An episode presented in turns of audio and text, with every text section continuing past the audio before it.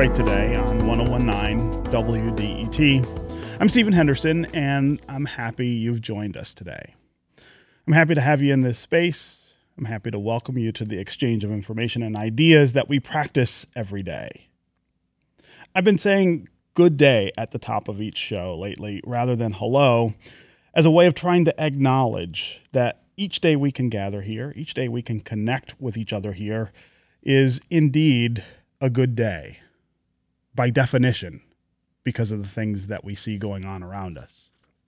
But today, there's someone I knew who won't be able to do that anymore. Marlowe Stoudamire was a consultant and a tireless advocate for Detroit, and someone I counted as a friend and he died yesterday from coronavirus related complications. He's the first person I know to lose his life from this, and I doubt he'll be the last. And I know for you, the listeners, this same narrative is playing out and is going to continue to play out for a period of time that none of us can define. To say I'm shocked and stunned and deeply saddened by what happened to Marlowe seems really feeble and insufficient. But I am all of those things. And right now, it's hard to come up with many more words to describe my own feelings.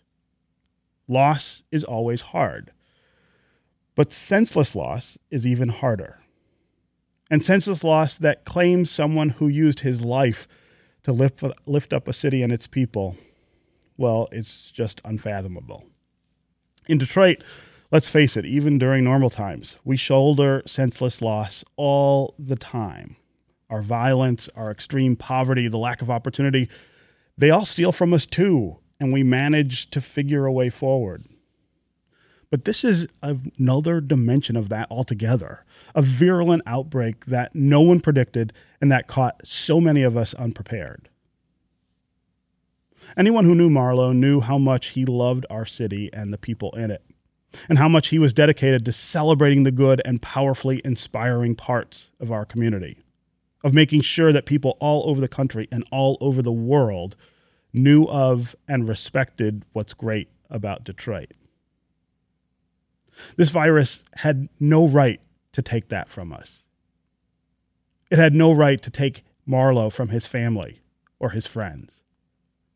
It had no right to steal the way it did a man who helped make this community whole. But again, that is the story that is playing out all over for all of us in some way. And the vicious mix of sadness and anger and helplessness that I feel right now, well, it is just going to be a prominent part of the human condition for some time. I find myself wishing for more words, something to suggest some way to make this tremendous blow softer or more manageable to the people I know and to the people who listen to this show every day. But I don't know what that would look like right now. I don't have words that can be any kind of solve for what's happening. And I don't know that anyone does.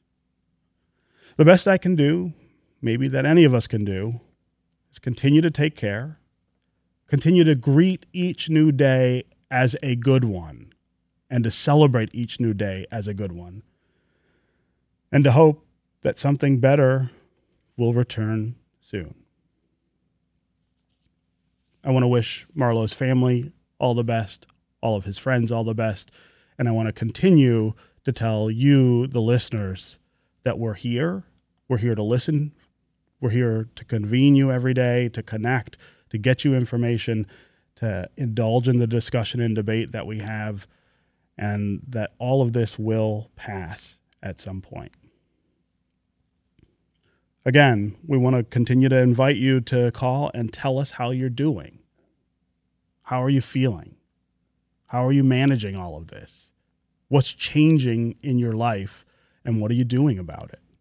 As always, the number on the phones here is 313 577 1019. That's 313 577 1019. You can also go to the WDET Facebook page and put comments there, or go to Twitter and hashtag Detroit Today, and we'll work you into the conversation.